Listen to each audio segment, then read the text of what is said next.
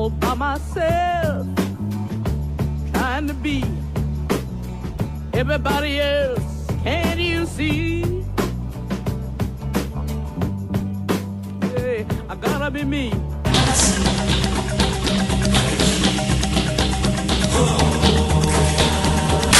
Welcome to episode 322 of Kaneda's Pinball Podcast, the only pinball podcast that is set to five balls. All right, it's Friday morning.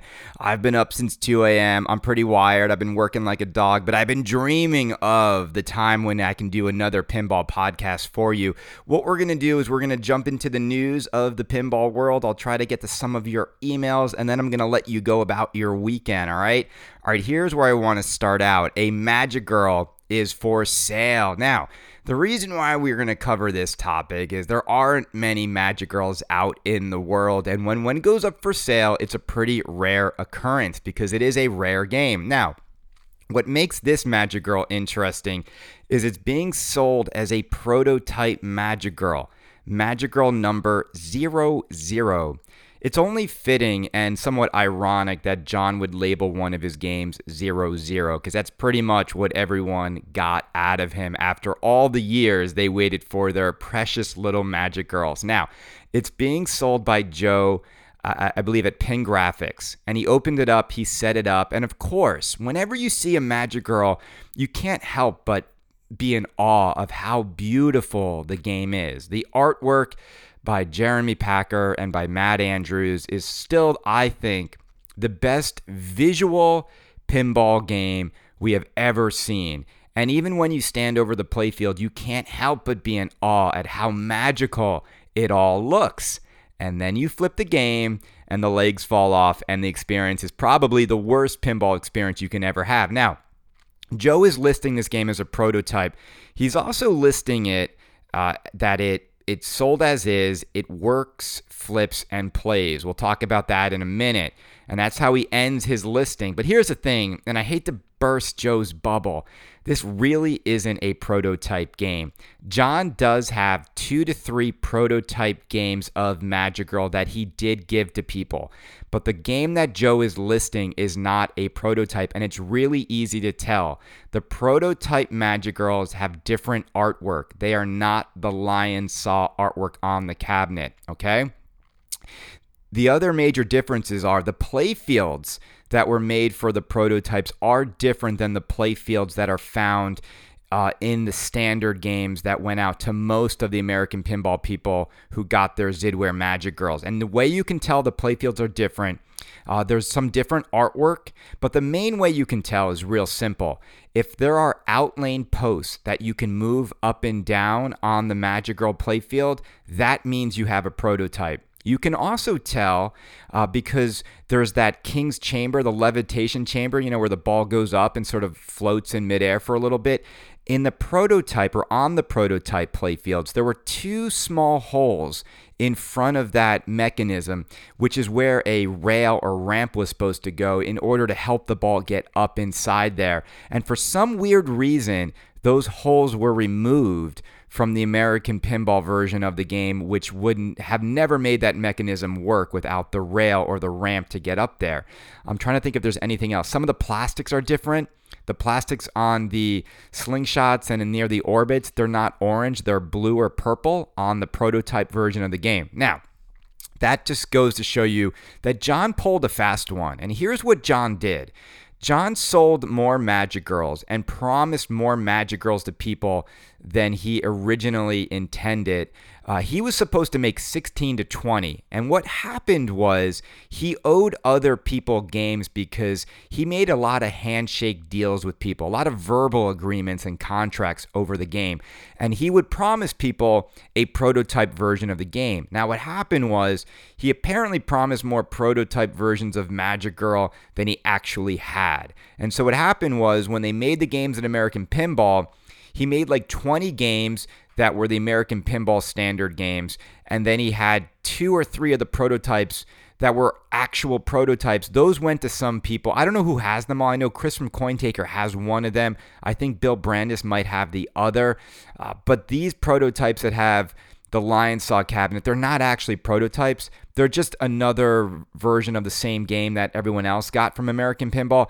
And John just labeled them as prototype. Okay, so you see what I'm saying? He made 20 standard editions. Then, then I think he also sent out like five prototypes, two of which are just more of the standard editions. It's crazy to even call the Magic Girl standard edition. Uh, but look, here's the main thing about the game, and I'm curious to see what this sells for. As you know, I bought mine for twenty-three thousand. I sold it for twenty thousand dollars. I feel lucky to get out of that deal with my shirt still on a little bit. Uh, but we saw one sell recently for maybe 16,000, 17,000. I'm not sure what the final sale price was. Um, but when you list the game as it plays and flips, I, I do have a little concern that that's a little bit of a disingenuous way to list the game. Everybody knows the story of Magic Girl, who's a collector of pinball. This game only appeals to pinball collectors, and I think Joe should be a little bit more forthright in disclosing the realities of this game that it doesn't work. It's broken. The code is not finished. None of the mechanisms work. Sell it as the rare piece of art that it is.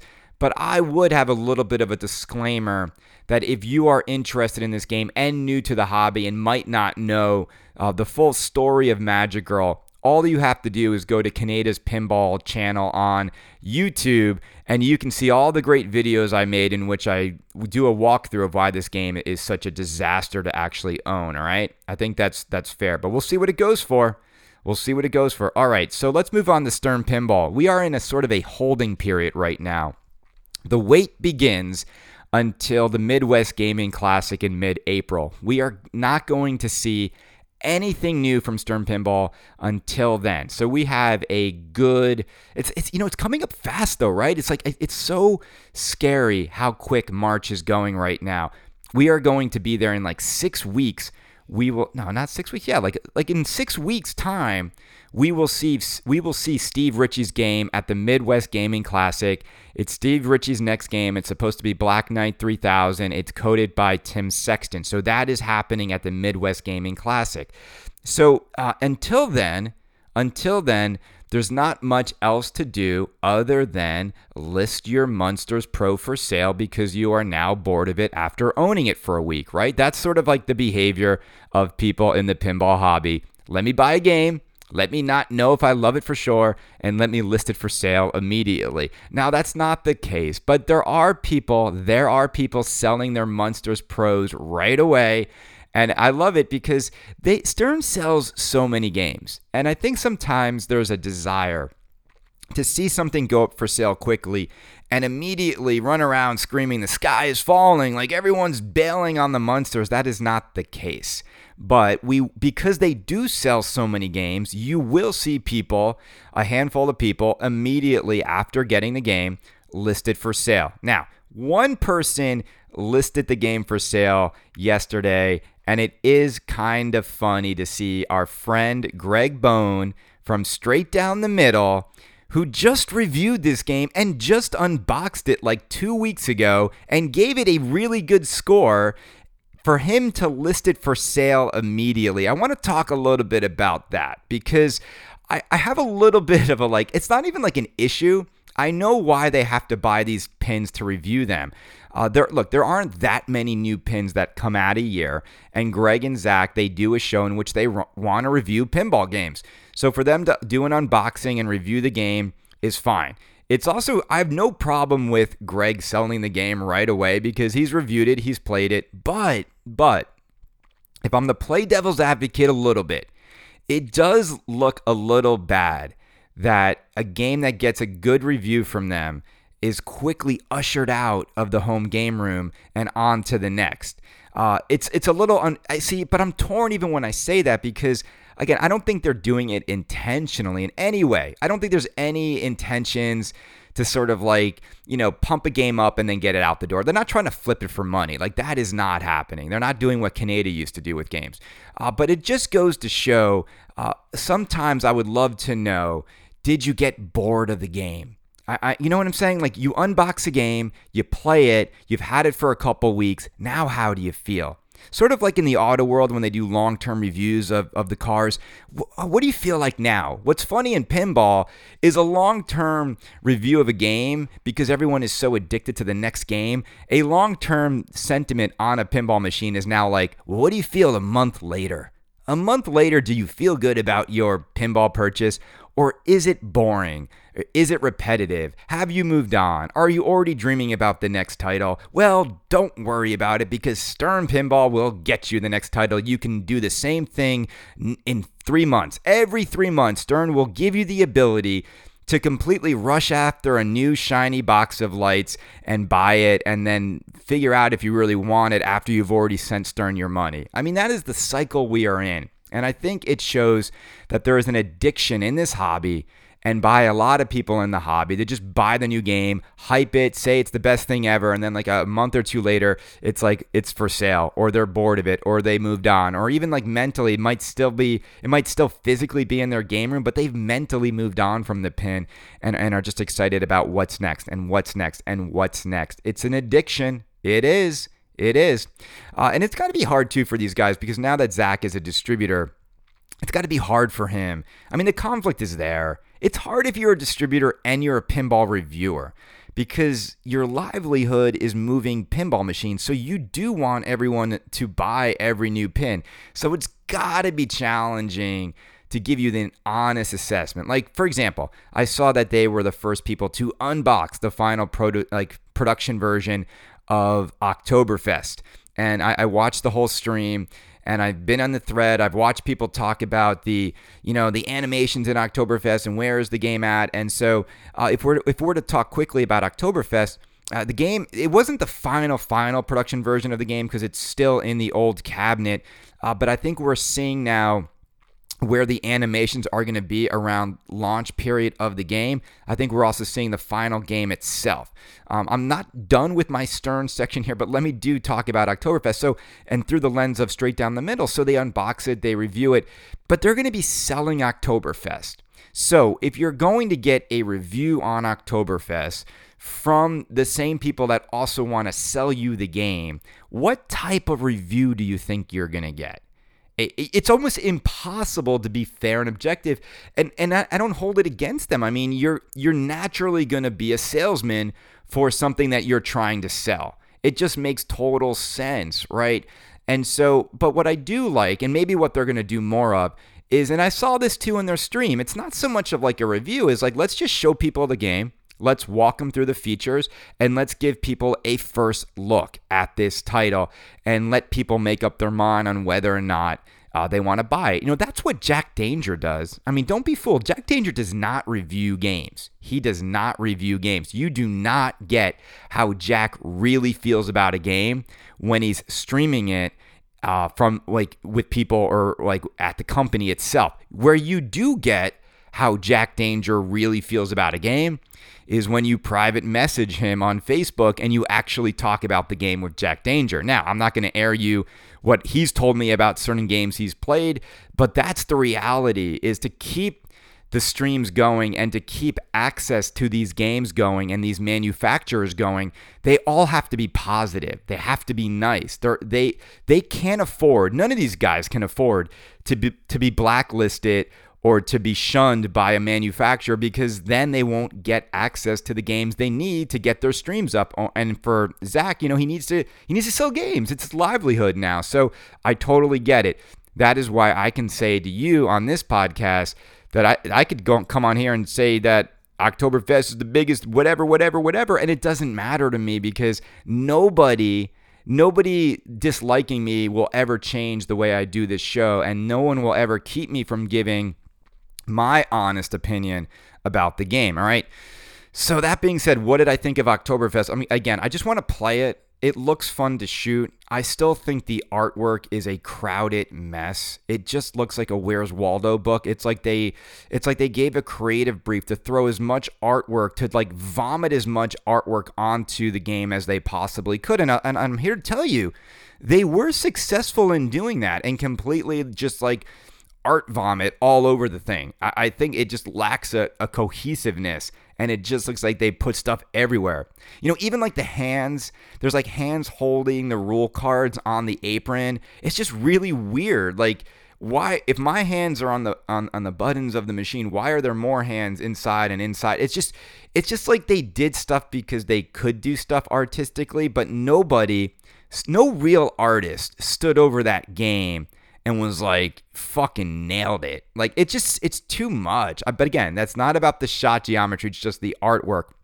And then I've seen the animations, I've heard all the debates about how piss poor the animations are and this and that. I saw Ben Heck was saying this looks like these guys are ice skating. He he brought up the video of the arcade game Narc from back in the remember Narc the arcade game from like the 80s early 90s when they moved around and it, it, was like they were skating over the road because of the animation frame rate. And that's what it looks like in in Oktoberfest when the when the people are walking around the sort of the carnival. Um, look the animations are not great. It's weird to me when people defend them, but then this ridiculous debate is going on in terms of yes, it's not good, but anything on an LCD is better than dots on a, on a DMD. Now, this is really difficult. This is really difficult debate because yes, you could argue that anything on an LCD is leagues above, right? It's like 20 years of innovation leapfrogging when you go from a DMD to an LCD. But but does that make up for really piss poor uh, animations on an LCD? And I, I get it. I hear the debate, but some of the dots that have been done for DMD games are super creative. They're super well thought out. They're perfect the way they, they're implemented into the pinball experience. And so, like, when I look at the dots on a game like um, Monster Bash Remake and Attack from Mars Remake, that's per- they're awesome.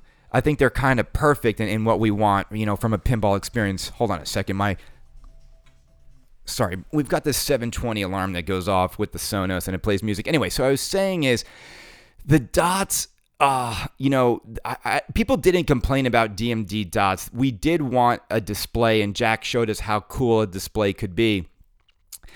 But it's hard for me to be like, yeah, like DMD sucks, and like I'd rather have this, even though this is probably the worst way you could implement an LCD in a game. You know, it's, it's just like a, it's like a race to the bottom this debate. I think everyone would like to see these uh, improved. But here's the thing I'm also going to say this. I'm also, and this, this might shock some of you out there. When I watch the stream of Houdini, I far prefer, this is going to be controversial, I far prefer what is actually going on on the LCD screen on Houdini in terms of its simplicity. I far prefer their approach to that screen than I do for what's going on in Pirates of the Caribbean from Jersey Jack, where it's just like, I get it's so much nicer looking, but Jersey Jack, with all of their beauty, I think their LCD experience has always been somewhat confusing, somewhat uh, crowded, and somewhat too complex, especially for a pinball game in which you just have fractions of a second to look up and, and, and take away from the screen what you need.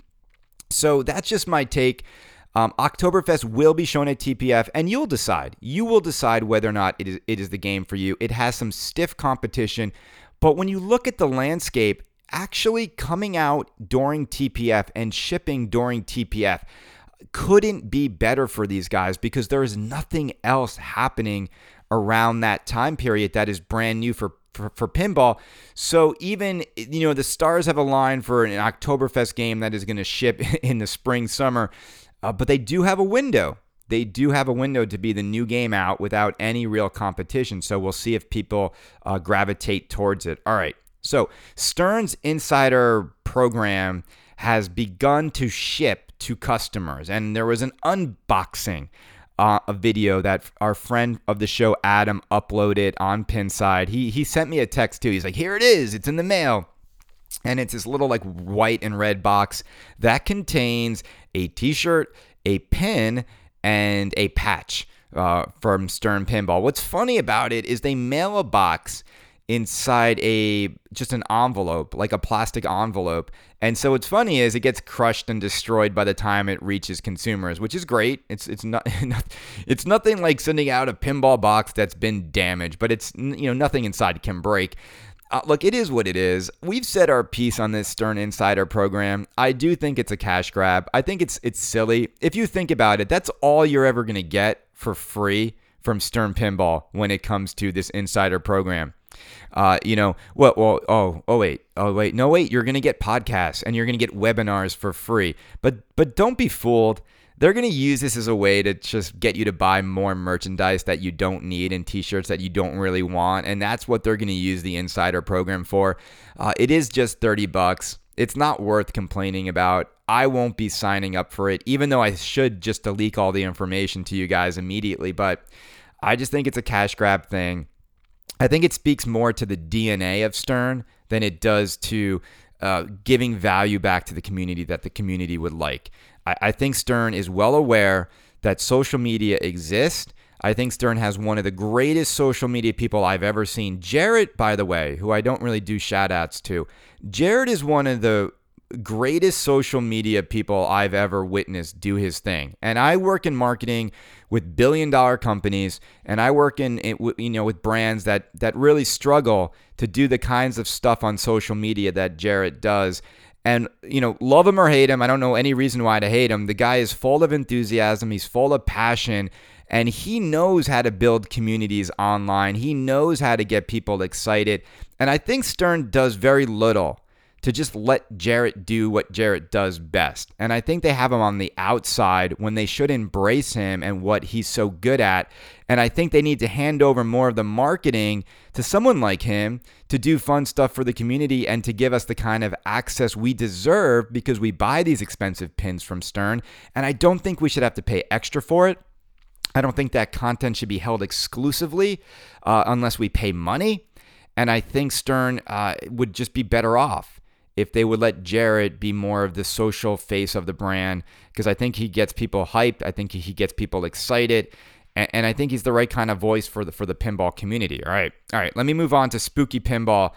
So Alice Cooper's uh, Nightmare Castle, they're finally getting out. Number 24 and 25 and number 50 have been shipped or picked up, which is interesting because there's a gap there. Now, I think Spooky is making these in order of loyal customers sort of go first. Uh, so that is good that they're getting out. It is also funny that Iceman and other people are still trying to sell their spots. So Iceman has his spot for sale for 550 bucks. He did offer an interesting thing. He said, "Look, I'm going to sell it for 550 bucks. He's going to lose $500 basically, right? So 450 bucks Spooky Pinball gets to keep that he will never get back. And he said he would donate the difference that he's losing to breast cancer awareness, and he, he, he was asking Spooky to do the same. So that would be a total donation of roughly like $900 to breast cancer awareness. Uh, it's something that he cares about on a personal level. It's something that I also care about on a personal level, and I think they should do it. Uh, they, will they do it? Will Spooky Pinball make that donation and do the right thing? And here's the thing: look, there are a few Alice Coopers for sale right now. There's one for 450, one for 550, one for 900, and one for a thousand. So this whole concept of you know put your thousand dollar deposit down and you're locked in and you can't get your money back. It's it really has done nothing. It's done nothing but hurt people. It, it hasn't helped anybody. People have only lost money in this scenario. And here's what here's the thing. If there was really like a, a total like diehard demand to get the game and just get on the list. These spots that are actually like it's like the game is already selling for less than new and it's not even made really yet. It, it's just indicative that I, I, it just didn't work out in the end. But again, there's 500 being made and four being sold do not indicate the sky is falling. All right, Highway Pinball, real quick. Now is the time to sell your Alien Pinball if you want to cash out on this game. One just sold for like $17,000 for an LE. Another one sold for like $14 or $15,000 for a standard edition. Why people are throwing money at this game is beyond me. But if you really want to have a rare alien game, God bless you if you're going to spend two to three times what the game was originally worth. Uh, I am hearing that Fox is looking for a new manufacturer to make an alien pinball machine because they are not happy with the way things went down. All right, speaking of failed companies, there was a weird legal notice that went out around Kevin Kulik and and and um, Skit-B. It was it was like Tim Fife who sold his game. It sounded like in the document he was opening he wanted to reopen the bankruptcy hearings around Kevin Kulik, which I, I think that's what it like said. It was kind of confusing. I'm not, I'm not a lawyer. It's always weird to me that legal speak is always really hard to understand. You'd think it would be really simple to understand a legal document, but it's usually like inside baseball. But wouldn't that be strange that Tim Fife, who got one of Kevin's only games, who then sells it, is now on the charge and the witch hunt to go after Kevin Kulik? Like, is he trying to repair some of his. Uh, I don't know, so some of the damage that came from him owning this sordid machine, right? It's sort of, there's no real reason why uh, it, it would make anyone feel good to own a predator. And that is why I think it's Doc over there in Chicago, Illinois, who's got the museum where he's got it on location. People are just like, man, don't promote that you have this fucking game. This game brings nothing but pain and agony to everyone who sees it, and we don't give a shit that you want to let people into your place to go play it. I get it's a novelty. Uh, and Magic Girl is very much the same way. I mean, Magic Girl wasn't as bad because uh, you know, Magic Girls all went out, and when they did go out, it wasn't like Magic Girls. You know, everyone who everyone was made whole on a Magic order. It was the of people that looked at Magic and were like, "Fuck this!" Like my money went to building these machines, and I understood that. But with Predator, everyone lost. Everybody lost and and it was it was a fiasco. It's crazy that it was only I think forty five hundred dollars was the deposit on Predator. All right, Let's move on quickly to Jersey Jack Pinball, and then I want to read an email. Then Brenda's got to take the computer, so I have to hit stop on this and just upload it, or you get nothing today. How's that for a bargain? All right. So Pirates of the Caribbean. How have we talked about this game enough lately? I have to say, I have to say, in a weird twist of fate, after I've been emailed and inundated from Pirates of the Caribbean owners telling me how great the game is, how amazing it is, after we had Derek on the show who loves the game, I did laugh a lot. And I'm sorry, Derek. It is just kind of funny that I've been saying for a few months now that the Pirates of the Caribbean thread is more of a troubleshooting thread than it is a thread about how great the game is and what happened yesterday. Derek's game went down. He's got an issue. His treasure chest isn't working right. The fork on the back of the game or the back of the treasure chest is just spitting balls out when it shouldn't.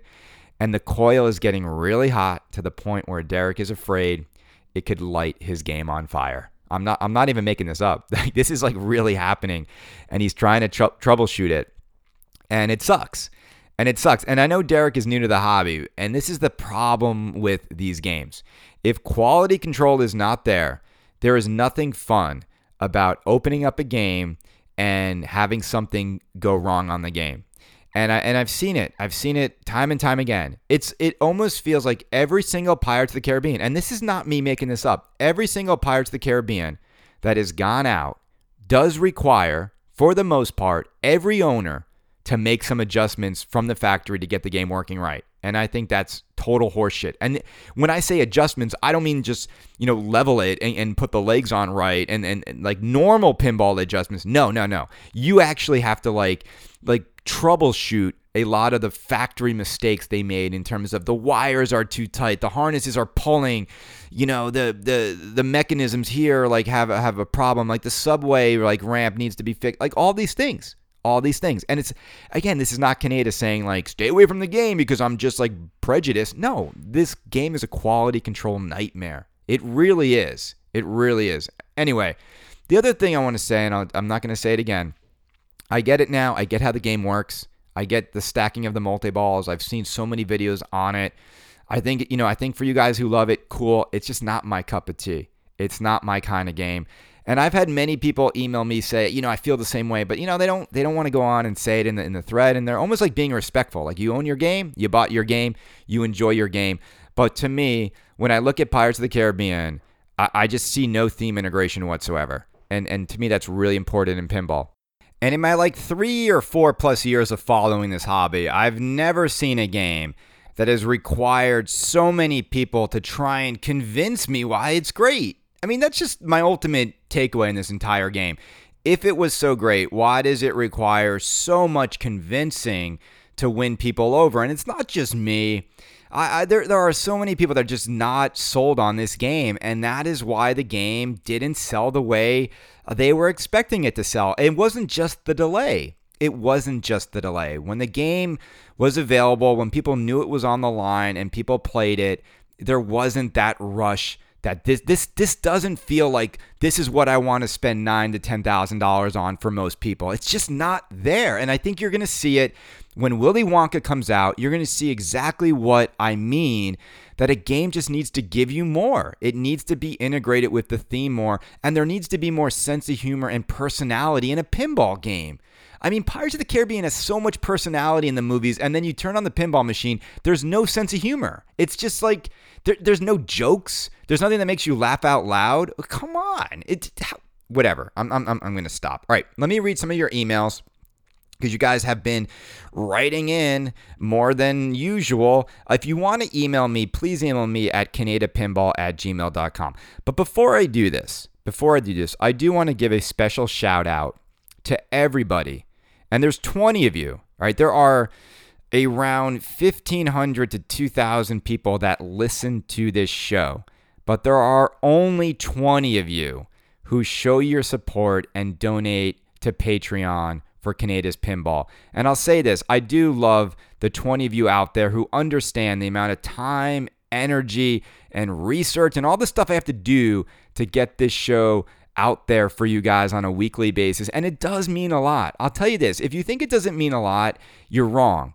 And and I know it's not a ton of money, but even just a dollar a month or five dollars a month for all of this content you get and you enjoy, uh, it does mean a lot. It means a lot to Brenda. I use that money to go out and to just play pinball. And I use it to go out and celebrate with Brenda because how nice is it every once in a while where I can just say to Brenda, the Pinball Podcast fans, you know, they gave us this dinner tonight as a thank you for all the shows we put up. And, I, and, and again, so if you want to donate, go to Patreon. I've made it simple. It's Patreon, P A T R E O N. Uh, dot com like backslash Kaneda Pinball. Just look for it. It's right there. Any amount you can give, I would love and appreciate. So I'll just I'll stop with that and go on to your emails. And Bubba might bark again. And if he does bark again, it means I might have to take him out. But let's read some of your. Oh, see, hold on. I'm going to have to take him out and I'll be back. Hold on, guys. All right, so we're back. Let's read some emails. Now, look, I read this entire email and I can't read the whole thing on air because it's a little long, but I want to just paraphrase and thank this listener for writing in. So, this is from, um, his name is Pei En Lee. He's from Taiwan and he has gotten into pinball in the last few years. He grew up in arcades with his dad. His favorite machine growing up was Jurassic Park, and he says that he, you know, he would love to get one and he was just worried about issues with older machines. So he ended up getting a Wizard of Oz Ruby Red Edition as his first pinball machine. And he experienced a game at a friend's house nearby uh, in which he, the, the friend has The Hobbit dialed in, Pirates of the Caribbean. No, not Pirates of the Caribbean. I think he, he has everything but Pirates of the Caribbean. Uh, but it's an interesting story because he's new to the hobby. Now, he does say, I want to read one of his paragraphs because I, I, I, think this just goes to show this is not me being the only one who's saying this who's into pinball. So he writes this Wizard of Oz has a good story to tell. You need to visit Oz, Emerald City Multiballs, spin the house, let Winged Monkey uh, to capture Dorothy and rescue her, a witch fireball frenzy, then you can play the mini wizard mode to fight the witch and try to melt her. Woz has a good storyline, same as The Hobbit, but for Jersey Jack Pinball Pirates of the Caribbean, I played it about 20 times in the show. I like you. Um, I like that you can select from 22 characters, rocking ship, maelstrom, ramp, interloop. But the theme integration is total BS. No storyteller. The five mini wizard modes are not exciting to me. Animation is bad compared to Woz and The Hobbit and Dialed In. I don't like plundering because I play with friends to play against the machine, not other people. Um, for Jersey Jack Pinball, I'm looking forward to Toy Story next. All right, so he also goes on to say, anyway, I love your podcast. I agree most of with most of your opinion, maybe 80%. I voted you for best pinball podcast for the Twippies. Please keep doing the show. Uh, the attachment is of his child, Chloe, and his kids playing pinball. So he's got a Jurassic Park right next to a Wizard of Oz Ruby Red Edition. And I have to say, um, Pei En Lee, th- th- this lineup looks great. I'm glad that you have two pinball machines uh, that are that have become your your pinball collection. Uh, and thank you for writing in. I think what you're saying is, you know, from a new pinball buyer. Uh, it's what I've been feeling for a really long time is you do want a game that fits well into your house. You do want a game that your family, if you have one, is into. And theme does matter and storyline does matter. And I hear that time and time again from people. And even if it's a good pinball experience, if the if the experience of having the game doesn't emotionally move you on some level because you're drawn into the theme, then I don't care like how many multi-balls and wizard modes are going on in a game. If I just don't care about the purpose of the game, if I don't care about seeing how the game unfolds from a narrative standpoint, it's just not for me. Now, it might be for you, but it's just not for me. All right. Let's see who else I got an email from. All right, Robert Campbell, bigger than Pirates of the Caribbean. He says, Thank you for being real on your podcast. With the drum beats coming from the other podcasts, you really stand out. No sponsors, no holds barred, and on point.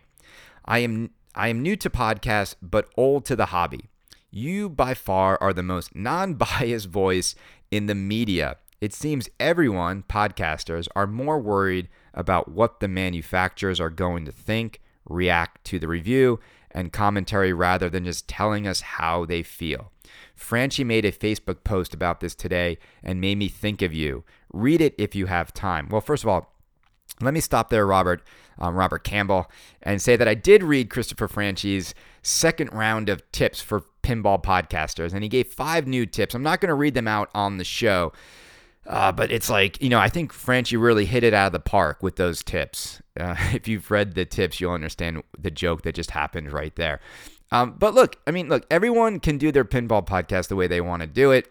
I, for one, posted that he forgot tip number six, and that is don't promise your pinball podcast in June of 2018. And here we are in March of 2019 and Mr. Franchi's Pinball Podcast is not out yet. I did get a little bit of a sneak peek at it. Uh, he said that it's going to be very different and that for the first 30 minutes people are going to have no clue really like what's going on, but it's going to be fun. So whatever that means, I look forward to it.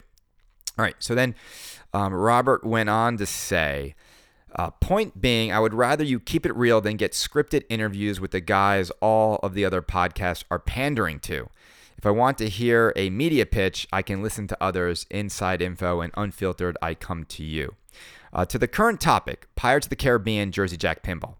I played the original three ring version last summer and I was underwhelmed to say the least. I actually like three of the five movies and look forward to the JJP interpretation. I backed out of it after finding out about the assets being held back. Oddly enough, hearing your review, and then going to the streams, I have revisited the thought of purchasing one. I like the rules and layout and now wish it would have been a non licensed theme with a better art package. To me, it is not a location pin, just like Lord of the Rings is not a location pin. Sound odd? Lord of the Rings is a great pin, but man, when it's set up right, it's a 30 minute ride easily. Pirates of the Caribbean JJP is the same way set it up right, and take it all in. It seems pinball is going full speed to the home play environment, long play times, and deep rule sets. The last hard, fast game I can remember is Iron Man. That is a location pin. Fast, easy rules, that is an ass kicker.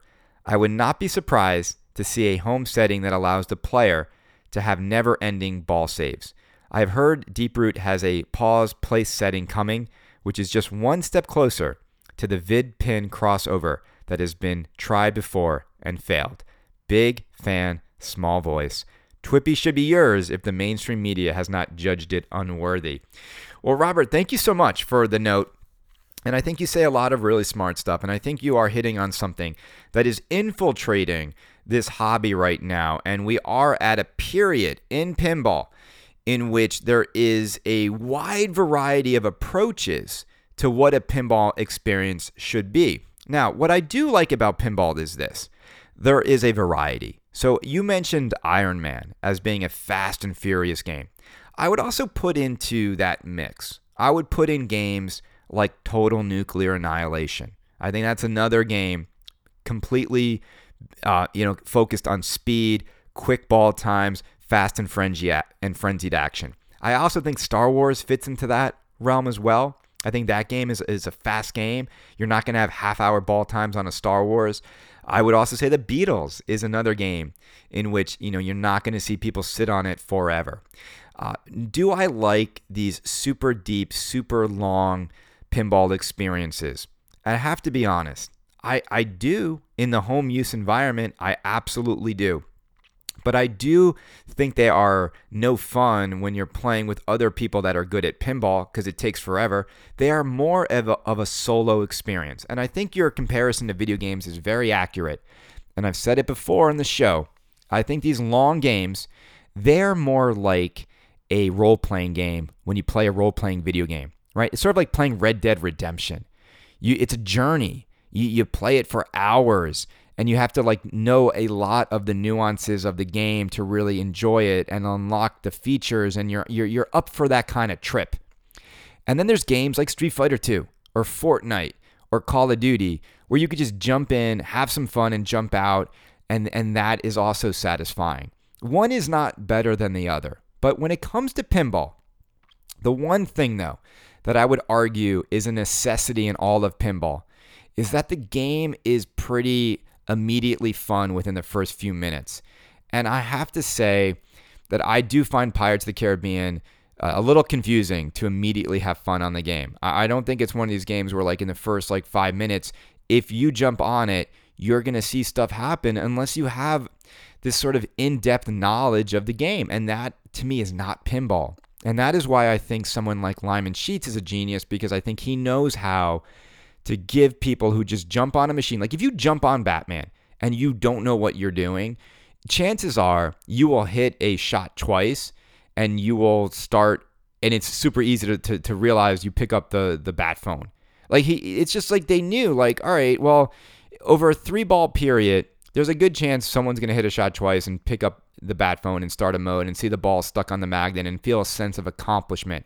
I just don't think Pirates of the Caribbean has that. And but I don't I don't even think it's made for those people.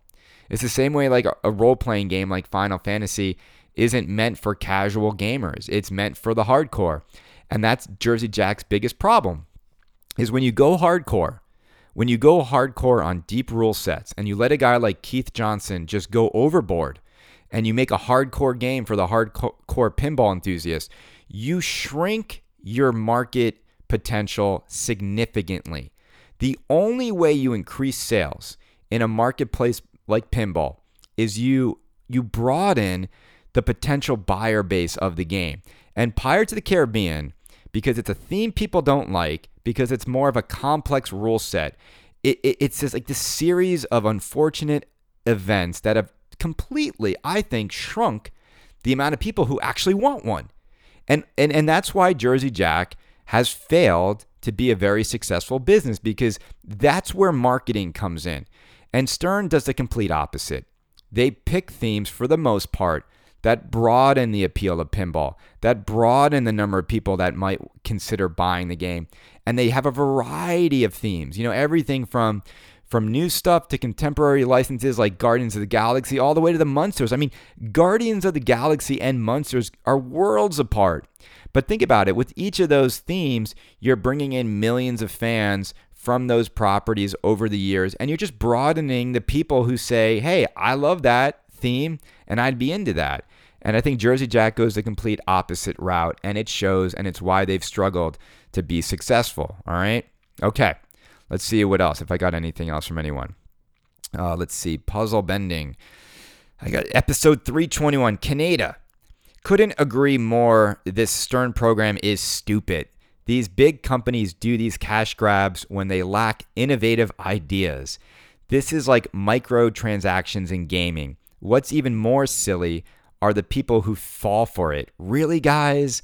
I wanted to also comment on how much I'm glad I stick to older pins. The issues with these modern pins are too plentiful to warrant 5 to 12k price tag.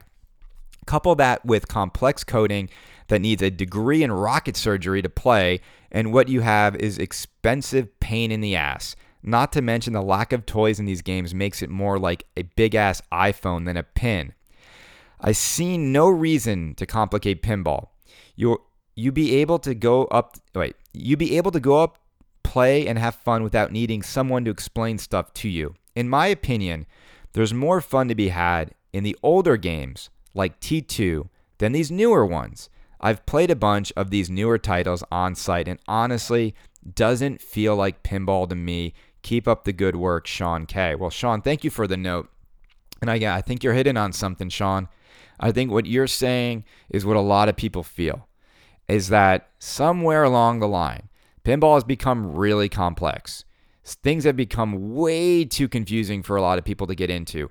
And if we had to pick, for the most part, the first thing we all would start with is not like deep, deep, deep, deep, deep code and rule sets. I think the first thing we all would start with is a magical playfield experience. I think we all would choose magical shots, magical toys. I mean, who wouldn't want to start there? Because you can always add code. You can always add depth. Games can the game software can always be updated over time and improved upon and polished over time. But what can't change is what's on the playfield. That becomes finite. And I don't see I don't see anywhere near the level of playfield magic today that we did years ago. And that is why I think pinball today, I just I'm not excited to run to buy all these new games. I, I, I enjoy covering the hobby. I enjoy going over to my friends' houses to play these games. I enjoy playing them on location.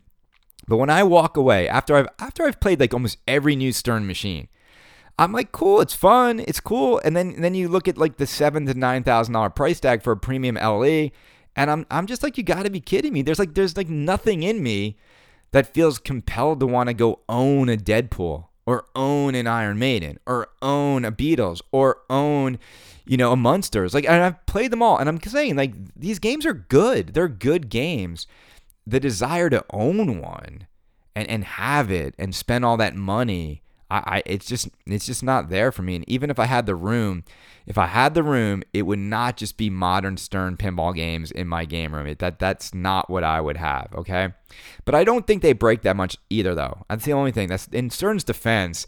I do think most of these games hold up pretty damn well, and if you buy them, uh, you're not going to be like finicking with them as much as you would with older games. All right, let's see. I got an email from. Let's see. Mr. R. Zenbone. Hey, hello, Kaneda. The Pirates of the Caribbean discussion over the past few months, it got me thinking more about the phrase greatest of all time than the machine in question. I played the Pirates of the Caribbean game at FPF and it was fine. I didn't love or hate the game. Never had it cross my mind that it would be labeled greatest of all time. Greatest of all time? In my opinion, a problem with our modern age is we as a society suffer from very short sighted viewpoints. Saying anything is greatest of all time really sounds arrogant and ignorant. Thinking back to the journey pinball has traveled from creation to criminalization to decriminalization to our modern machines with tons of code and rules to hang a label on any machine as greatest of all time makes no sense. Pretty much everything is completely subjective, so to argue one way or the other about any pinball machine is stupid in futility. Just my opinion, Martin. Well, Martin, I agree. I agree that it is not the greatest of all time. I agree that we will never be able to say anything in pinball is the greatest of all time. It is completely subjective. It's not like Michael Jordan versus LeBron James, where if you were to argue greatest of all time, you could, you know, you could have your subjective opinions about which player was better, but then you would have objective facts like data. Who scored more points? who won more championships, who won more MVPs. You know, there's actual like statistics that you could look at. Now, then you would look at, well, the greatest of all time in pinball then is still quite clearly the Addams Family, which outsold everything. And, and obviously, more people put quarters into the Addams Family than any other pinball machine in history. So, is that the greatest of all time? And, and should we even be asking this question? All right, let's see. Do do do. Steve Paradis say, Chris, I am one of those people who dropped $1,000 on a non refundable deposit to Spooky, although my purchase was for TNA. I feel like they were way upfront about the situation with delivery. I was actually told that I would get delivery in spring of 2019. The game was delivered in December of 2018. Uh, I expect Alice Cooper is on the line. They will be shipping quickly. Do I think it's fair and a good business practice for Spooky to take non refundable deposits? Absolutely. I'm a small business owner. If my business was pinball, I would do the same. That is, this is my product. I'm proud of my product. I stand behind my product. A massive amount of work went into bringing you this product. I will make a commitment to you, but you need to do the same for me. I believed in Charlie. I think he deserves a massive amount of credit and respect for what he has accomplished. Just amazing. I was very comfortable giving him $1,000 of my money. I knew I would get the game as soon as they were able. I trusted that and I wanted the game. With Spooky, you are getting something special. There, there, there are not going to be any vault editions of Alice Cooper. There will only be 500 of them. Obviously, spooky pinball games are getting significantly better as they become more experienced. I've been playing my TNA hard for almost four months. There have been no issues. One thing I will say I would never buy a game without playing it first. But if they come out with another game that both my wife and I love as much as we love TNA, I see myself giving them another $1,000. If you drop the $1,000, just make sure that either you really want the game or you have enough money that you really don't have a shit about the 1000. Steve P. Well, Steve, thank you so much for writing in. Here's the thing uh, I'm glad you're enjoying TNA. Uh, TNA is Spooky's most successful game. Uh, I don't even consider TNA to really be a spooky game, to be honest. Uh, and it's by far their best game. I hope you enjoy. If you get an Alice Cooper, I hope you enjoy it. Uh, I, I I, I just think that Charlie fumbled this one though, and I don't think you can look at it just like a one thousand dollar deposit. I think he showed the game at TPF of 2018, and then people put deposits down, and people waited and they waited and they waited and they waited, and you know I, I just have an issue with locking money in, but there's no there there's nothing uh, on the manufacturer end of that contract that says if he doesn't live up to his deal within a certain time period, you can get your money back. See, that's the problem I have with the deal. Is he says we're aiming for 18 month delivery on all machines. Okay, but what if he misses that? And then you want your money back. There's nothing in the contract that says he will give you your money back or you can ever get your money back. And so I have a problem with that. And especially now, man.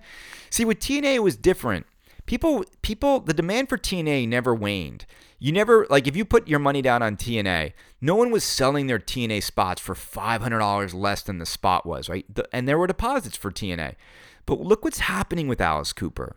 You know, people are losing $500 and getting nothing. They're pretty much flushing $500 down the toilet and they're not getting anything. Now, here's the big problem. If nobody buys those people's games, then what happens? Right? They're they're still obli- they just lose the money. Then Charlie gets has to go find another buyer for the game. Uh, I don't know. I my guess is this, and this is just my guess. I'm not sure they're going to make all 500 Alice Cooper Nightmare Castles. I, I'm I'm just not convinced. Uh, 18 months to build them all.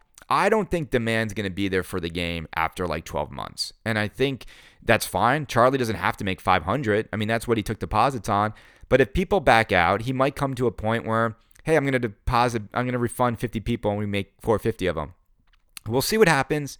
We'll see what happens. But uh, I, look, I, I just, I, the way I look at it is, I think, yes, from a manufacturing standpoint, Charlie should be applauded for making a pinball boutique company that didn't lose people's money and he got games out the door.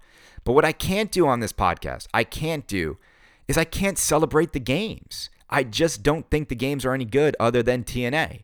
And I'm sorry, it's just my opinion. And I think a lot of people share that opinion. And I just don't care to get pinball that is just mediocre. And I think if you're going to go boutique and you're going to make pinball, you better bring something better to the table. I just don't understand of having a boutique pinball company that is just not as good as a Stern Pro, but yet costs more money. I, I, I don't understand the point. And so I think Charlie needs to hire designers and I think Charlie needs to hire people. But we've heard from Ben Heck that for Charlie to up his game, he needs to bring people on board, but he doesn't want to do it because he doesn't want to raise the prices of the games to generate the revenue to give people the salaries you're going to need to get the right kind of talent to go to Benton, Wisconsin to make pinball machines.